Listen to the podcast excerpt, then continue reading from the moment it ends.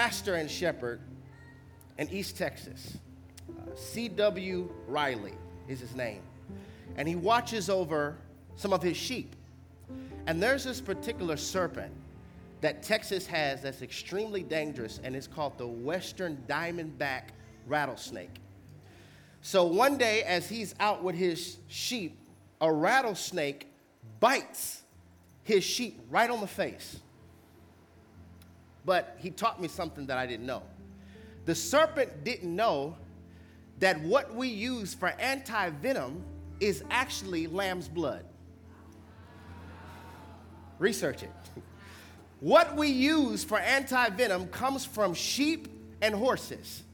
So even though, watch this, even though the serpent bit the sheep, the blood of the lamb is stronger than the venom of the serpent.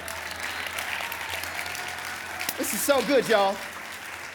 And just like that, this is the beauty of being saved because that serpent may try to infect us with venom, but as long as we're blood covered, as long as we have the blood of the Lamb, it doesn't matter how often you bite. It might hurt, it might sting, but it won't kill me because the blood of the Lamb is greater than the venom of the serpent.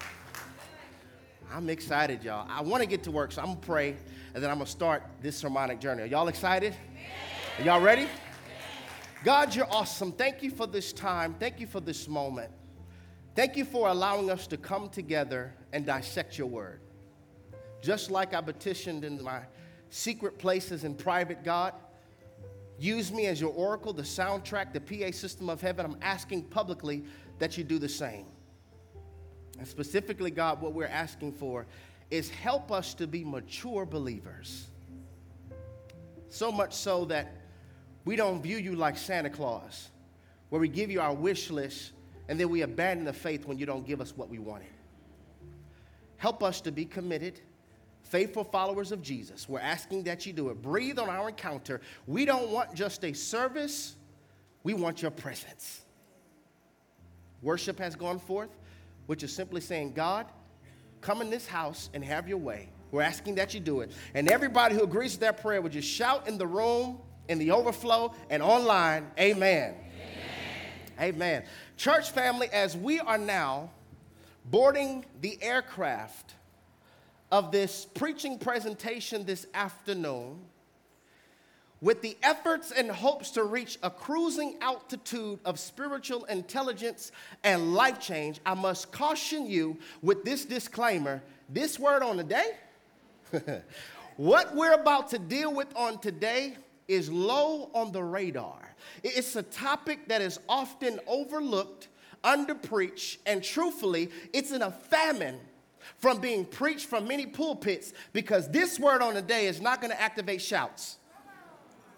This one is not going to have you leave and say, Oh, we had some church today. This one is not going to cause for you to say, That boy better preach. This one is not going to appease the emotions of men, but I get it. I understand. We all want to live in the favor of God because you'll never regret living in the favor of God, but you will regret making decisions that cause for you to live outside of it.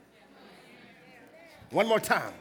All of us want to live in the favor of God, and you and I will never regret living in the favor of God, but we will regret making decisions that cause us to live outside of it. Simply put, when you can hear God's voice clearer, decisions become easier. I believe that this is a prophetic utterance. What God has anointed for me to share with you for this particular hour is there is not enough teaching, and we are not being taught how to identify and know God's voice when God is saying, This is not yours.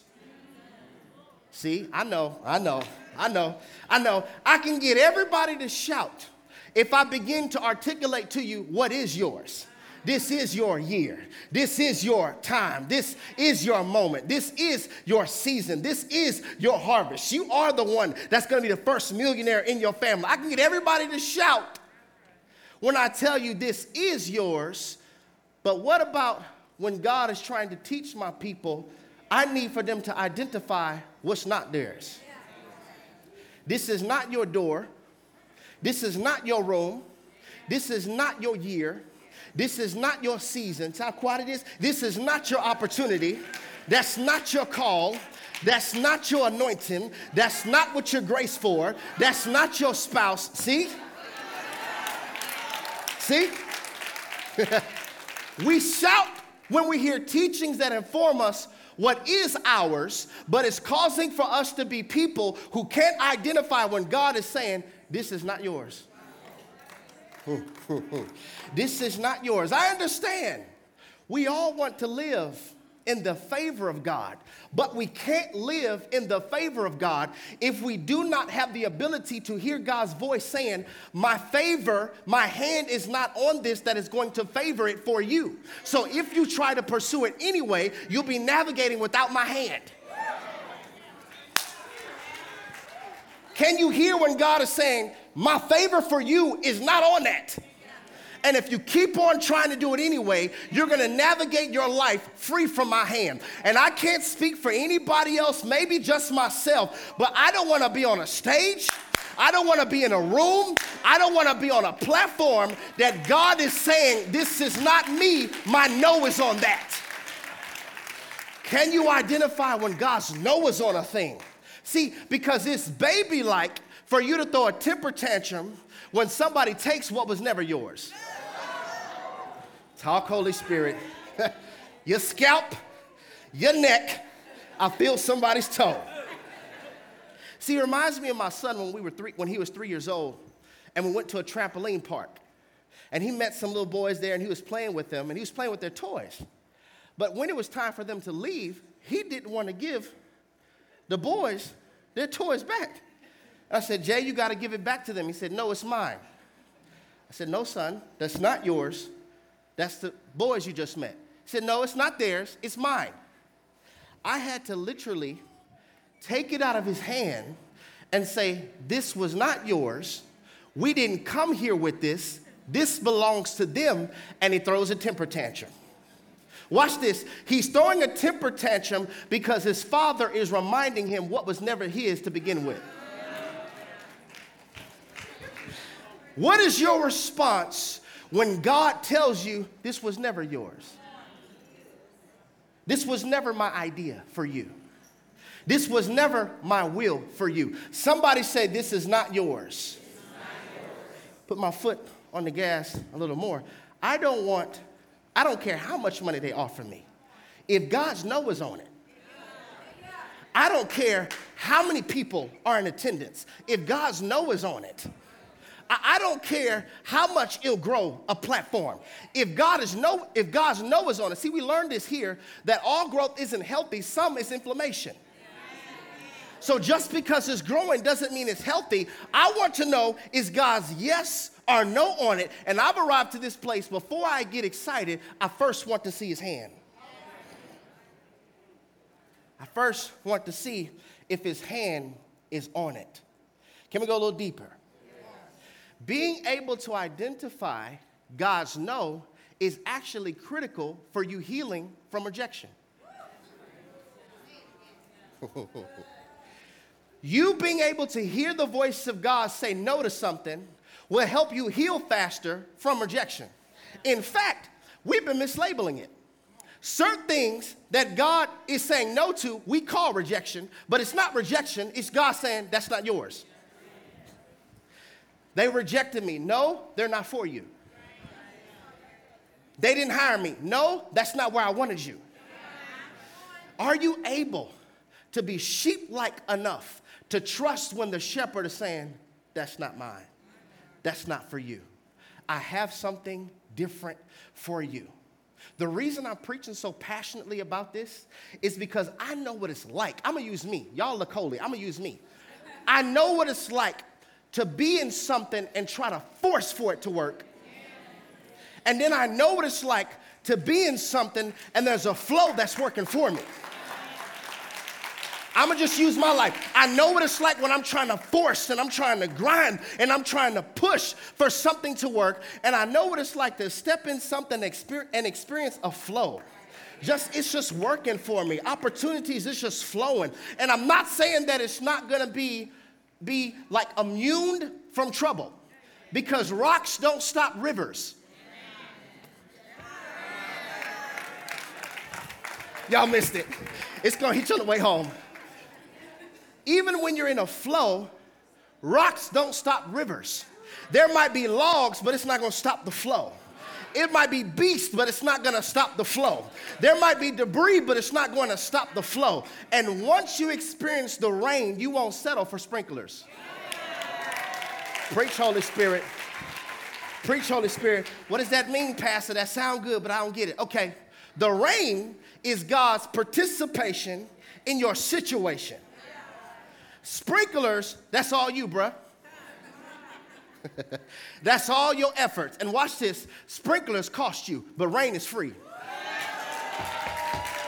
Rain is free. When you're in a place where God can rain on it, see, some of us don't even know we're outside of God's will because we keep making sprinklers. And so we think because it's growing, it's organically God when it could be you. Don't forget, God told Moses to speak to the rock. Moses hit the rock and water still flowed. Just because it's flowing doesn't mean God is pleased and you possibly don't know it because you have sprinklers. Talk, Holy Spirit. I want my people to be able to identify when the answer is no. See, it would be spiritual negligence. I would be guilty of ministerial and pastoral inequity for us to have a whole series entitled Voices and never dedicate an installment of this series teaching us how to identify when God's voice is saying, This is no. This is no. See, we have heard sermons preaching the yes of God so much that we have become people who actually measure God's goodness, His compassion, and His love by His yes. See? So we measure how good God is by how many yeses we get. The only time God tells you yes is when your request complements his plan. What I'm trying to get us to understand is if you're close enough with God and spend time enough with God, your request will be his plan. This is so good, y'all. Okay, I want to go ahead and give you points. All right. So, the no of God, it is tied to three attributes warnings, love, and grace. Whenever God tells you no, it's a warning, it's His love, and it's His grace. We've been preaching more about the rewarding versus the warning. See, but it's the warning that positions you for the rewarding. God is warning you. Let me give you a definition of warning that you could remember Warning is when God provides you with the inward unsettling or a glimpse of, of impending danger that can be avoided. That's warning. See, paranoia is different. Paranoia is your mind, your thoughts. But remember, indwelling means bowels. We have the indwelling presence of the Holy Spirit. There's something about that gut feeling. That warning is that unsettling in your gut. Some of us, you literally have to like tune it out to do what you're gonna do anyway. This is why you cry during sex. Not because it feels so good, but because you literally had to push aside the voice. I'm talking to somebody. You had to push aside the voice of the Holy Spirit to engage in that activity. See, I told you it's not going to activate shouts. I know, I, I want us to hear this. See, I want us to get to a place that when you have that unsettling, you don't stay long enough to figure out why God gave it to you. Anybody, you ever been in a crowd that they like rowdy? They nug and then bucket, like it's rowdy, and you're like, we probably should go. They're a little too turned. we should go. Why is this getting live? You can stay. I'm not gonna wait until it gets lit. I, I already can feel. Anybody ever been in an atmosphere like that? You can just tell. I need to move around. Why, why does God have to show us red flags and we have to see how red it's gonna get before we eventually move. You like red is my favorite color. What it do, baby?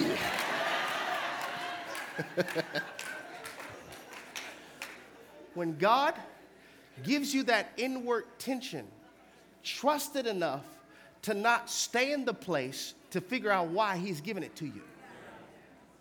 Remember, Warren, we had that. I said, bro, something telling me to leave. I don't know why, but we gone.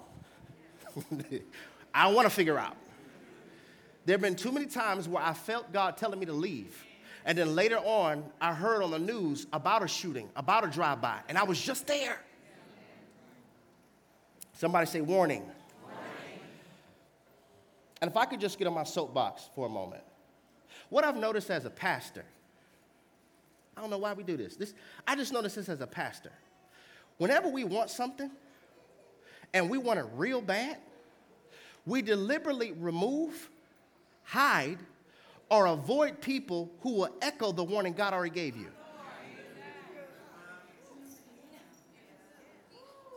Mm-hmm. You deliberately remove yourself from people who parrot warnings because you don't want to hear it. Warnings. Number two, the second quality, love. Love. Any good parent in the room and watching online, you don't say yes all the time. Actually, your love is revealed more in your no. Why don't we view God the same way? His love. His love. I say yes when your request fits in my plan. I say no when your plan will hurt you and my plan. And it's love. See, he doesn't do this for everybody. But for me, like there's certain people, God won't let you get away with it.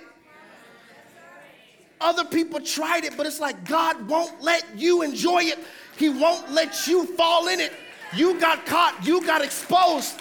Whatever is on your life, God loves like God's love is so great where He has to send you a will.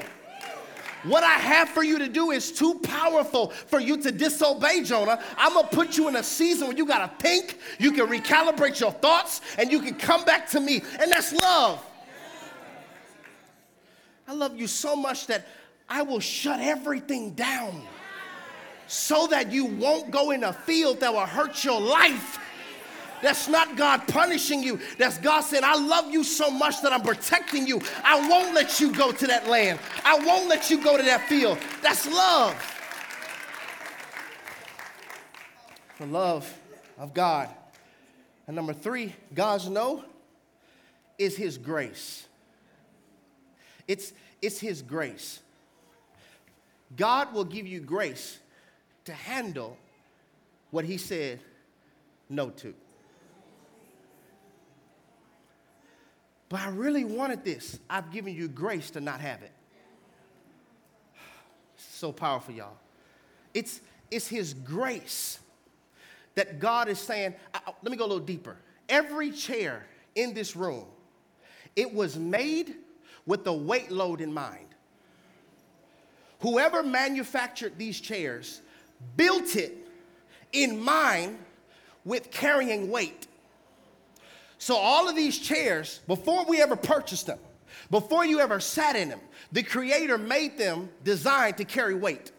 There's a certain weight load. In fact, if you step inside an elevator, if you look where the buttons are, where the numbers are, there's something called a weight capacity. And you'll see, I could, this elevator could hold 2,500 pounds. It could hold five or six people. The elevator, it was made to go up to go down, to house people, to release people, but the only way it could pass inspection is once the weight load has been tested. So, what is grace? Grace is the weight load you can handle. This is so good, y'all.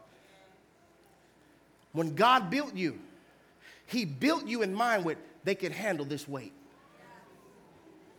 The reason I'm saying no to it is because they don't know how much they can handle. I'm gonna show them by saying no, where they can see that they have grace enough to hold that. You have grace enough to handle whatever it is that God is allowing for you to face. A foundational text, familiar passage of scripture, 2 Corinthians chapter 12, verse 6 the Apostle Paul says, Even if I should choose to boast, I would not be a fool because I would be speaking the truth. but I will refrain so no one will think more of me than is warranted by what I do or say, or because of these surpassing great revelations. Therefore, in order to keep me from being conceited, I was given a thorn. Somebody say thorn. thorn. I was given a thorn in my flesh, a messenger of Satan to torment me. Three times I pleaded with the Lord, take it away. I don't like it, take it away.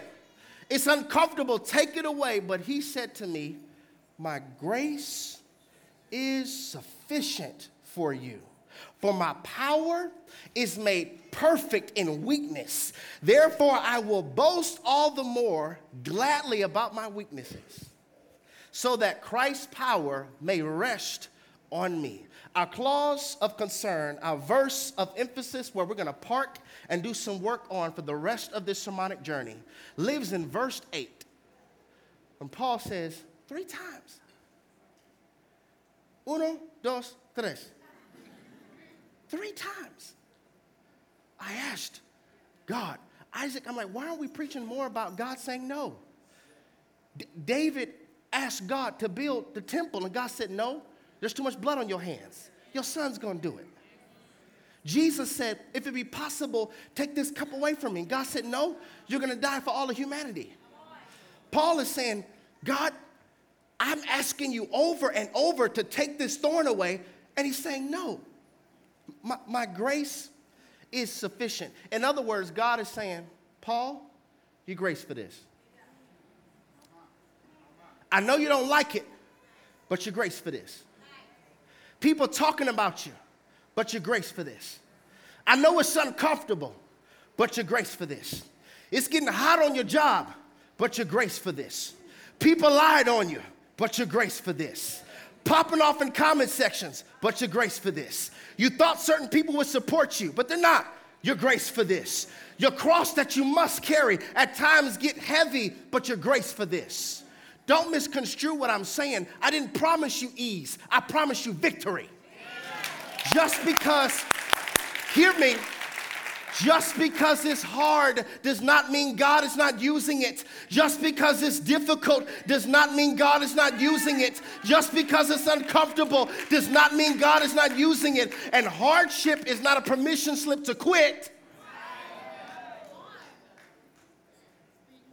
This is hard. I'm, I'm out just because it hard, just because it's hard doesn't mean quit. It means grace for this. I want to encourage somebody. Matter of fact, we all gonna do it. I want us to encourage somebody who's been facing disappointment. Find two people around you and tell them you grace for this. You grace for this. You don't recognize how somebody might need to hear that. You graced for this.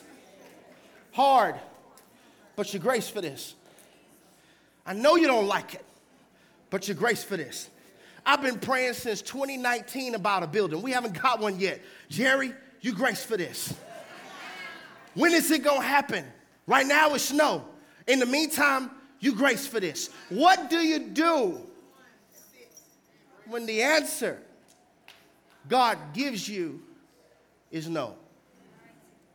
Hmm, hmm. I know th- th- this sermon may come off a little unorthodox, unusual, peradventure even anomalous for me to present to you another side of God besides him being a genie. Because that's what Western Hemisphere Christianity likes to do present to you a God that's a genie. Just make your wish and he's gonna say yes to it. I wanna debunk some false ideologies because as a pastor, as, as somebody who washes feet for a living, as a servant to the body of Christ. I'm not a minister, I'm a minister. As a servant to the body of Christ, I love to hear my brothers and my sisters mature. I love to see you grow. I love when you come as an alcoholic and now you're on the praise team and you drunk in the spirit versus drunk off vodka. I love to see you grow. I love to see you evolve. Like I articulated before, the strength of a tree is not seen in a storm by the height of its branches. It's revealed by the depth of its roots. and deep roots don't fear strong wind. What I'm trying to do this afternoon is I want us to be so deeply rooted and grounded in the gospel that when God says no, it doesn't feel like wind to blow you over. When you didn't get approved, it doesn't blow you over. When they don't accept you, that doesn't blow you over. When you got denied, that doesn't blow you over. When they say we're not hiring anymore, that doesn't blow you over because you have some roots. Three times I asked God, take this away. I don't like it. Take this away. What do you do when you don't like it? The enemy's irritating you with it. And God's answer is, My grace is sufficient for it. you don't like it. The enemy's irritating you with it. Remember, Paul said, This is a messenger for, from Satan to torment me. You don't like it. The enemy's irritating you with it. And God's answer to you is, My grace is sufficient for it. Hmm. What we're seeing in this text is a dimension of God that we don't talk about enough because we serve a type of God that will enroll you in a class that you didn't sign up for, but you can't drop. like God will put you in school and you didn't even know you were a student. He's the type of God, He will enroll you in a class that you didn't sign up for, but you can't drop it. Because each step is critical for your destiny. His word is a lamp unto my feet and a light unto my path. This, gonna, this is going to give you some lights on your path so you can't drop it. What do you do when you pray and ask God, please let this be the one? And you're like, this was the one, all right. The one that taught you how to have a prayer life, the one that taught you how to fast. Y'all don't want to talk to me. The one that made you come back to church. The one that made you develop devotion, devotion, de your vote, take your vote out and submit to me. The one that taught you, you know what? You can Photoshop a lot of things, but you can't Photoshop a toxic heart. Three times I asked, take it away. And his response is, My grace is sufficient. For part five of our Voices series, let's speak around this thought from this subject. The answer is no. The answer is no. See, now, if I would have said, let's speak from this topic, your favorite's coming. Hey! no. Let's speak around this thought. The answer is no. Because my children have been measuring my compassion, my love, and my goodness only by my yes. And you cannot walk with me and expect not to hear no. Spiritual inequity. For us to have a series on voices and not teach us how to identify when God's saying no. Let's say this confession. Everybody watching online, can we get this in the room in all caps? Can I get us to say this in the sanctuary and the overflow? As loud as you can. Everybody say, God, God help me to remember that your no is submerged with the same amount of love as your yes. One more time. God, help me to remember that your no is submerged with the same amount of love as your yes. Yeah. Hmm. I don't like it. Take it away. I don't like it. Take it away. I don't like it. Take it away. My grace is sufficient for you. Church family, we find ourselves in a compilation of sermons under the umbrella of our sermon series entitled Voices, a series that has been designed and architecturally constructed by the Holy Spirit to get us to be people who know identify, and obey. That part. Know, identify, and obey the voice of God. Because Jesus told us himself in John chapter 10 My sheep know my voice, and they follow me. The voice of a stranger, they will not follow. Hmm. So that really can cause for us to have two takeaways. Number one, our following ability is married to our hearing ability. Since we walk by faith and not by sight, the way we follow is tied to how we hear. I really can't follow if I don't hear right.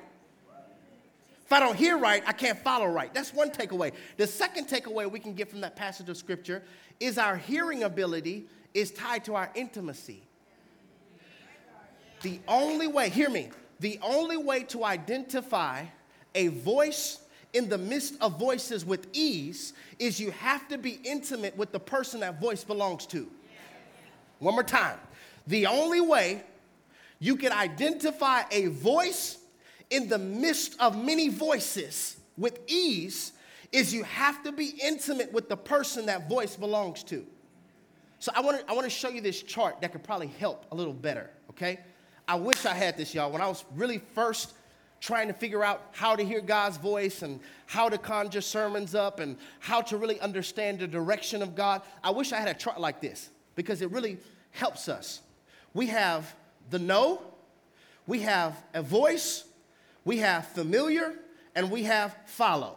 I don't know why this is blurred out, but it's supposed to say no. You have no, voice, familiar, follow. Somebody say no.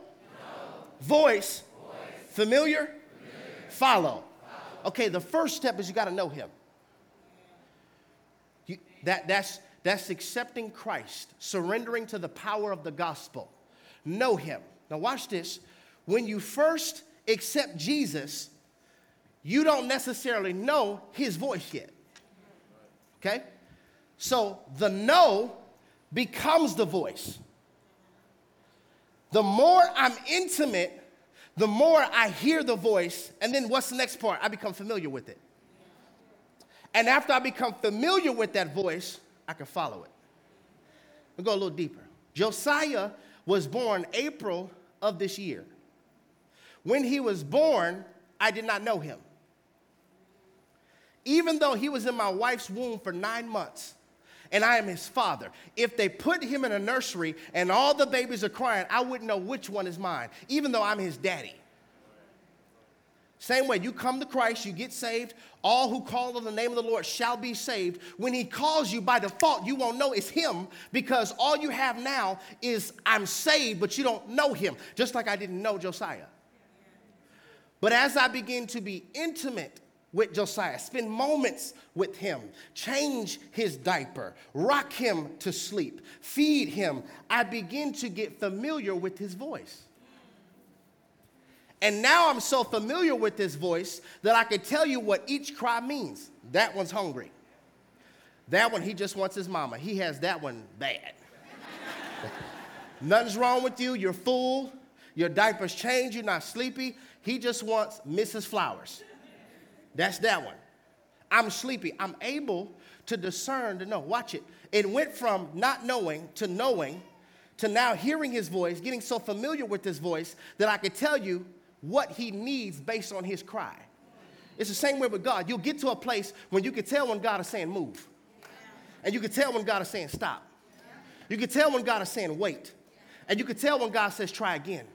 But if you don't have the know life, meaning the intimacy, remember we learned in scripture the word know is often interchanged with sex. Adam knew his wife and she bore him a son. Depart from me, I never knew you. The know is the intimacy. Stop asking for the voice without the know life. Is this making sense? Because once I get the know, it introduces me to the voice. Pastor, what does no look like? Read your Bible outside of me saying, read it and turn here. This is how people are deceived in church because you take the pastor's word for it versus cracking your Bible open and studying for yourself. And you can see I'm taking scripture out of context because I'm really a businessman in a pulpit and I'm taking advantage of people's ignorance. And I don't know that I'm being deceived because you're taking my words for it.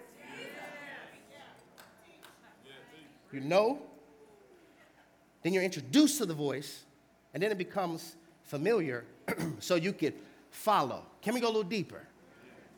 Jesus says, the voice of a stranger they will not follow. This was sticking out to me all week, Herbert. You know why? Because I was like, man, you know what? The only way a stranger's voice can sound strange is there must be a voice that sounds familiar. So good. The only way a stranger's voice can sound strange is there must be a voice that sounds familiar. Because if every voice is unfamiliar, every voice sounds strange. So no wonder we have people listening to stranger things. because we don't know the voice of God, every voice sounds strange. And so what we do is we will pick the voice that we agree with and label that one God.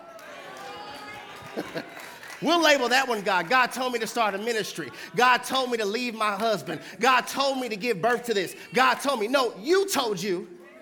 And you're using God's name to co sign it because since God's voice, oh, it's dangerous when God's voice is strange. I don't know why the Holy Spirit is taking this message this direction. Hear me, I'm telling you prophetically, it is dangerous right now to be a baby. It is dangerous to be a baby Christian right now because there are many voices offering us candy, and it's causing for people to develop a spiritual sweet tooth to such a degree you don't like sermons that aren't sugary. It has to be sugary for me to attend it. It has to be sugary for me to binge it. When it, ta- when it has salt in it, it tastes like judgment. I told you, it's not gonna activate shouts, but it's gonna help you. It's dangerous to be a baby right now. Every baby needs somebody who knows what's good for you because baby will eat sugar all the time.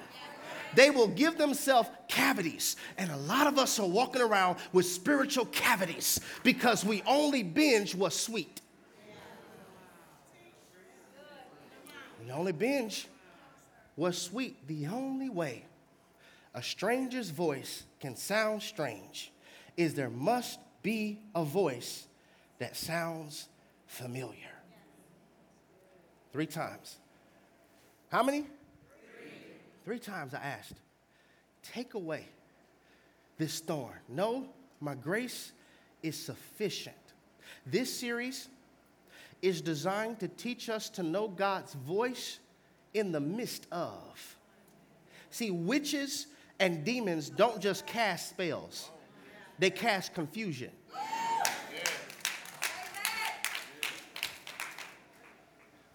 Confusion. They're not just casting spells, they're casting confusion, which is why there is a spirit of confusion right now that's at an all time high because there's so many people who are claiming to be championed by Yahweh. So you don't need to just know God's voice. you, need, you need to know God's voice in the midst of. In the midst of many people having access to mics, I need to be able to hear the voice of my good shepherd. In the midst of viral podcasts and viral videos, I need to still know the voice of my good shepherd. In the midst of a bad doctor's report, in the midst of a layoff, in the midst of a disappointment, that's where we should park. In the midst of a disappointment, can you still hear God's voice. Even when there's a disappointment in your life. See, this is why I have to be in a place where I hear heaven. This is not Google plagiarized. I have to hear heaven. You want to be in a place where you can hear heaven. And then put yourself in an atmosphere where you're around people who have more experience with God's voice than you do. So I'm asking my parents, I said, How did you know God's voice on this particular property, Mills Road? Because I don't know his voice there yet. How did you know that? How, how, How did you know, my pastor friends, how do you know God's voice when He's telling you take a sabbatical?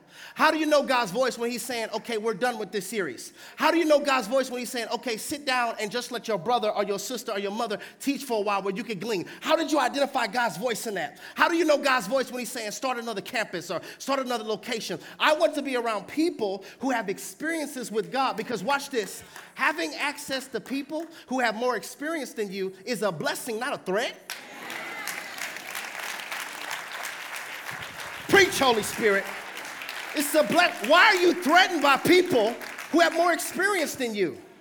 It is better for you to be in a platoon with another soldier who's been on four tours who can tell you when we go to this part of the battlefield, this is what you need to look for. When we go over here, there are landmines. I appreciate lieutenants, captains, and generals who are before me that can tell me as you go down that path, watch out for landmines. Not intimidated by people who have more experiences. I'm grateful just to have access to them. How did you know?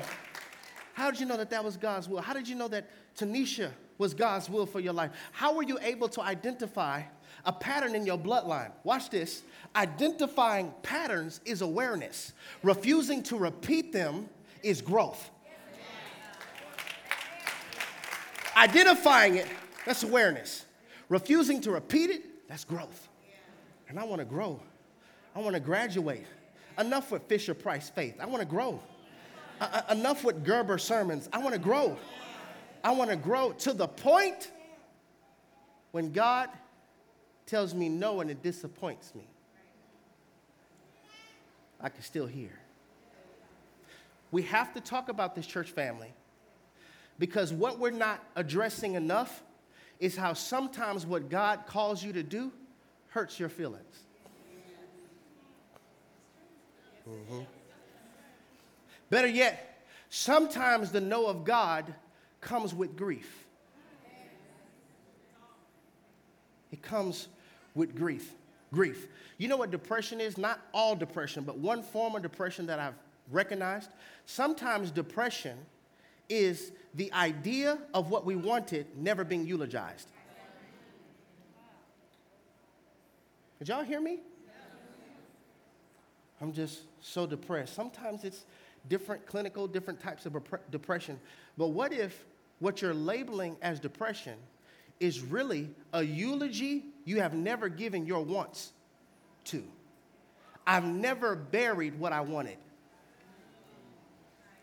I never grieved my idea of where I should be when I'm 37. I never performed a funeral to how I expected my business, my ministry, my marriage to look by 2023. And so now you're walking around with this depressed state because I've never performed a funeral to what I really wanted. And I'm not preaching to you, hear me, I'm not preaching to you from a height I haven't been myself. I know what it's like to look through glass windows, be praying and believing that God is going to heal my grandmother, but she dies anyway. I know what it's like. I know what it's like to get the certification, get the degrees, and I fulfilled all the credentials to be a teacher. I'm certified by the state of Texas to be a teacher, but no school will hire me. And when I'm taking teacher certification, they told me a young black educated man is like Michael Jordan in 1991 on the free agent list. We need more black men in our schools to help with, our, with these boys. We need it. And I'm thinking, yeah, I'm gonna get hired. But everywhere I turn, no, no, no, no. We filled the position. No, no. I had one school tell me we're gonna hire me as I'm driving towards the campus way in Gulf Gate. I live near Spring. That's like an hour drive. Driving, they call and say, We filled the position this morning. No, no, no, no. I know what it's like to ask God for something. I've been asking God for this one particular building since 2020. 2020, we in a pandemic. I'm preaching to a camera, going up to the property, believing and asking God for it. Somebody bought it, then they put it back on the market. Somebody bought it, then they put it back on the market, and then they sold it again. I asked God for it and I believed. I'm not preaching to you from a height that I haven't been. I prayed over my wife's womb. When she first got pregnant with Melody, I prayed for smooth pregnancy. no complications, a smooth labor and delivery. Everything that could go wrong during delivery went wrong. The umbilical cord wrapped around Melody's neck, her heart rate dropping. Our doctor on the edge of the bed pushing Melody back up in my wife because the more my wife's uterus contracts, the more it's choking Melody. And we're running down the hallway. They throw these papers at me and say, Hey, we have to do an emergency C section. Stay right here. I'm like, God, I didn't ask for this. I prayed against this. My daughter has a bruise on her face because the umbilical cord was so tight it was choking her. And I prayed against it. But my grace is sufficient. See, I can't preach with this much passion about God's no if I don't have a resume of getting no. And I still have faith even after I got no. I can't preach with it's good to just say it, but when you got no for yourself and you're questioning God, I know what it's like when we were in a hotel and the church service next door is so loud. Y'all hear me preach? Imagine hearing drums next door. And my mom is still trying to preach, and we get this building, and four months later, Hurricane Ike rips the roof off. I know what it's like to be disappointed with God's plan. And if we don't talk about this, you'll quit when it gets hard. You'll walk away when it gets tough. And I'm telling you, lukewarm faith can't keep you in a hellish season. It can't keep you in a hellish season. When you, this is why churches cleared out in the pandemic because it exposed you not saying nothing anyway. And I need more than I got a word, and it, I need something to help me when I'm experiencing hell. Three times I asked. See, the reason it gets so hard for us to accept God's no is because it forces redirection. It forces for you to think of another plan or surrender to God's. But pain and purpose like to date. Y'all missed what I just said. Pain and purpose like to date. I just want us to have so much discernment where you could discern beneficial pain. This is pain from your cross, this is pain from your thorn, or this is pain from your routines. This ain't pain because the devil keeps sending you counterfeits. This is pain because of your type. Okay. All right. So let me tell you what God blessed me with this week fresh off the press of Revelation. My no is always because of my yes. Whenever I tell you no, it's because of what I've said yes to. See, you got it. Whenever God tells you no, it's because of what He's already said yes to. This changes everything. This means no is not for disappointment, it's for navigation.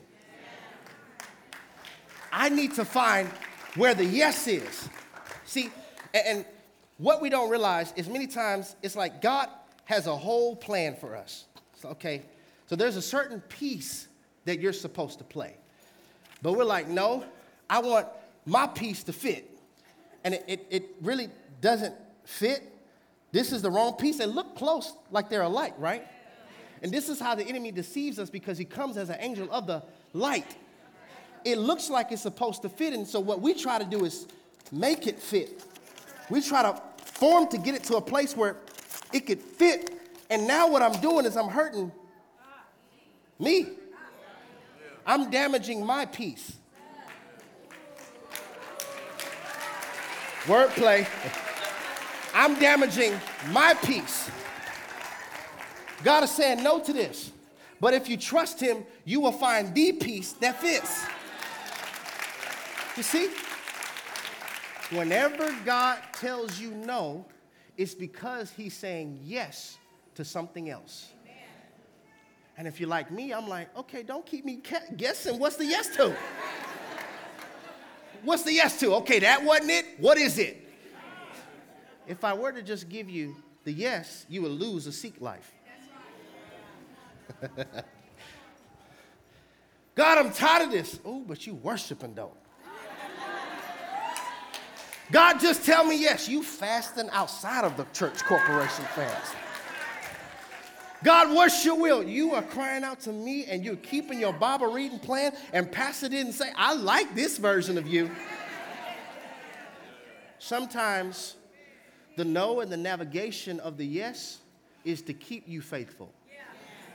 Because if you're honest enough, if we were to get yes, we might get arrogant. Yeah, I got this event in Houston. You pulling up? yeah, make sure you call me, let me know when you pull up. It's gonna be a lot of people there. God knows, similar to, to Paul, because he says in verse 7 of our foundational text, because of these surpassing great revelations, therefore, in order to keep me from being conceited, I was giving, given a thorn in my flesh. So I want you to remember it this way if God says no, it's for your protection. If God says yes, it's for your promotion. If God says wait, it's for your development. Trust each answer. One more time. If God says no, it's for your protection. If God says yes, it's for your promotion. If God says wait, it's for your development. Now, listen, when God promotes you, it's never about you.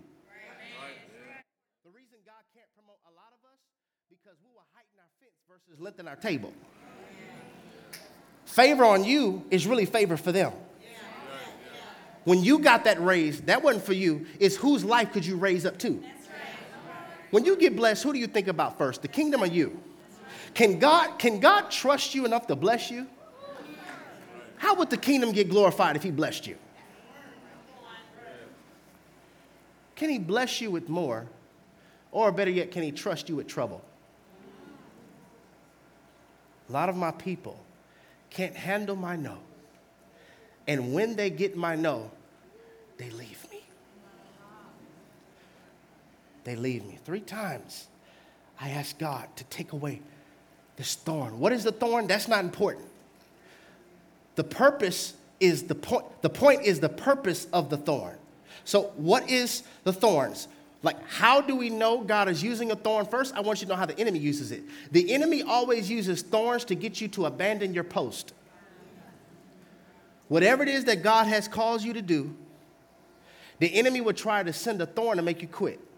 Your marriage, your ministry, your business, your faith, your witness, I want you to quit. And I hope this thorn irritates you enough where you give up.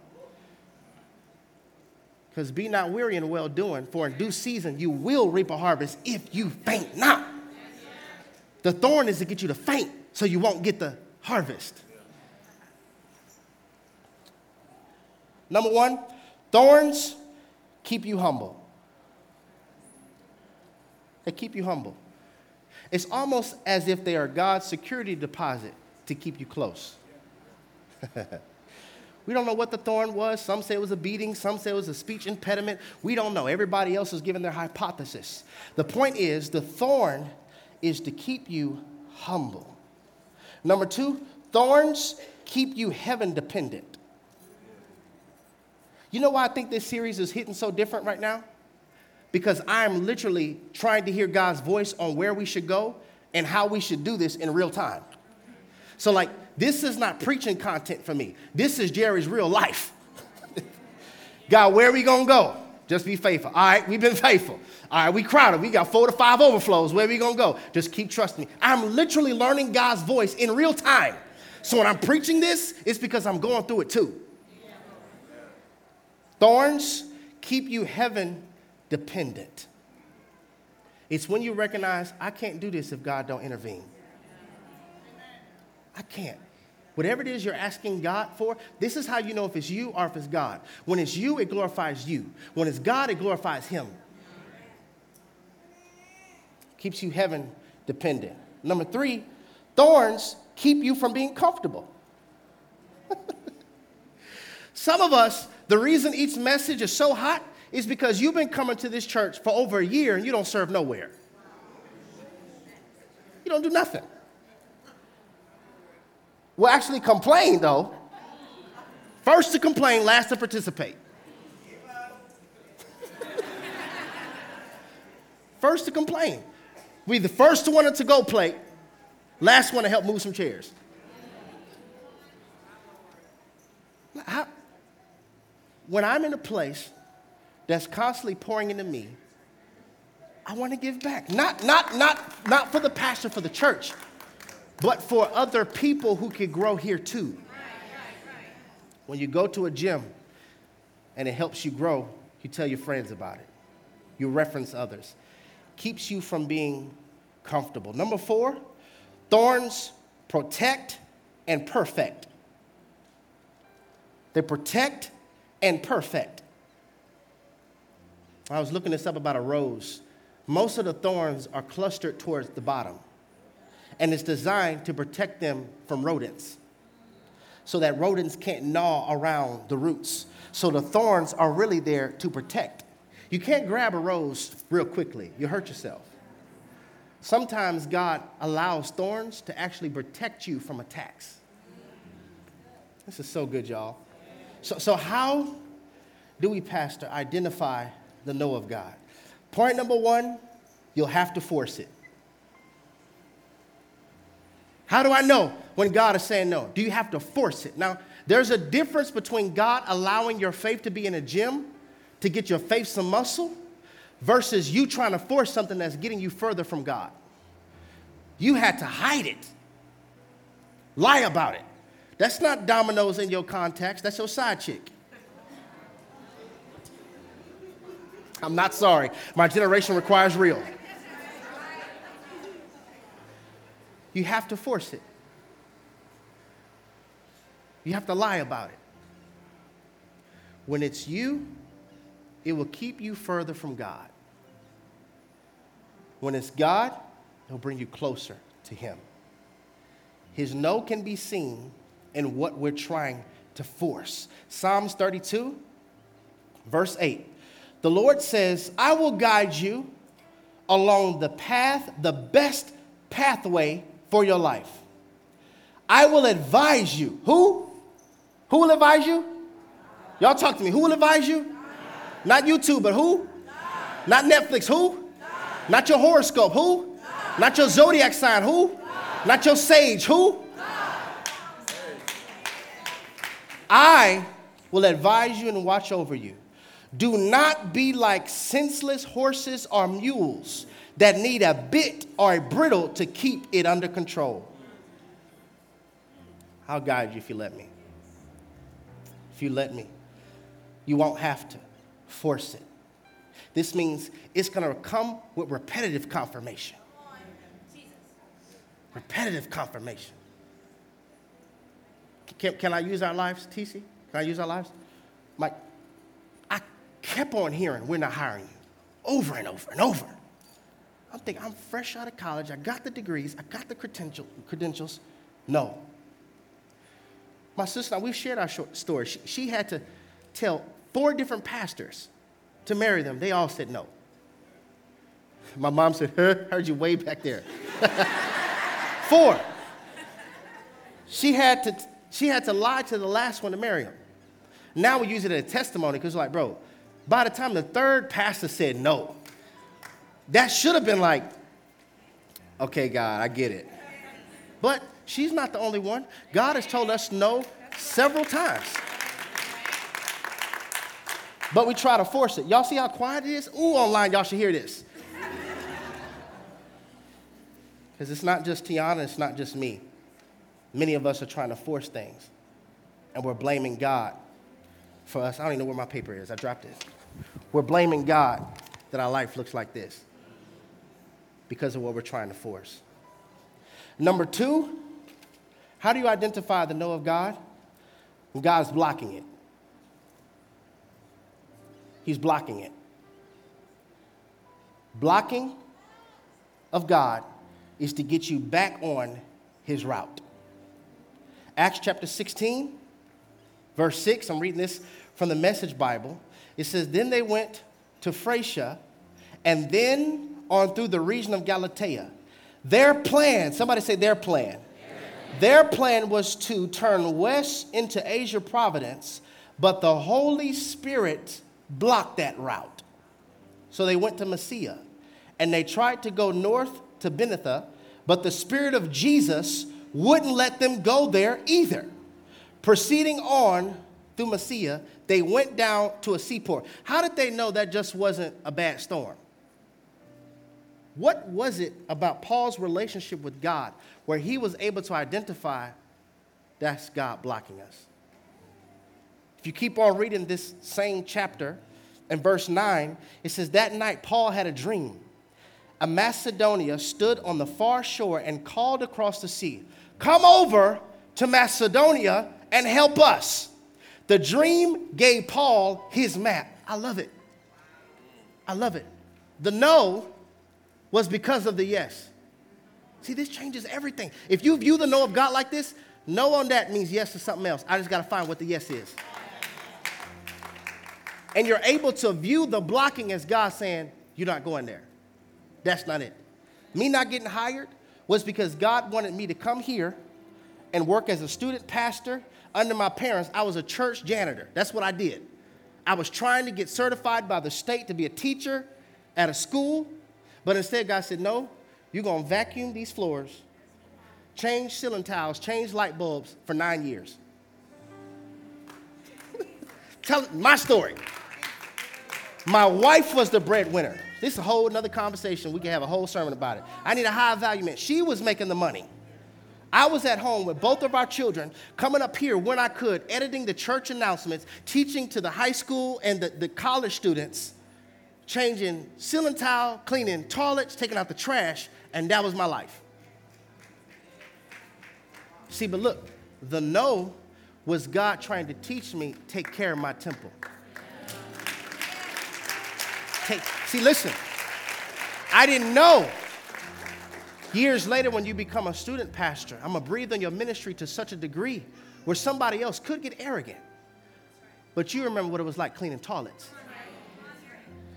You remember what it was like touching urine, cleaning off toilet seats. You remember what it was like to have dust fall in your eye from the ceiling tile. You remember what it's like. That thorn kept you humble. So no matter how big the stage is, I'll come home, pick up chairs, take out trash, it don't matter.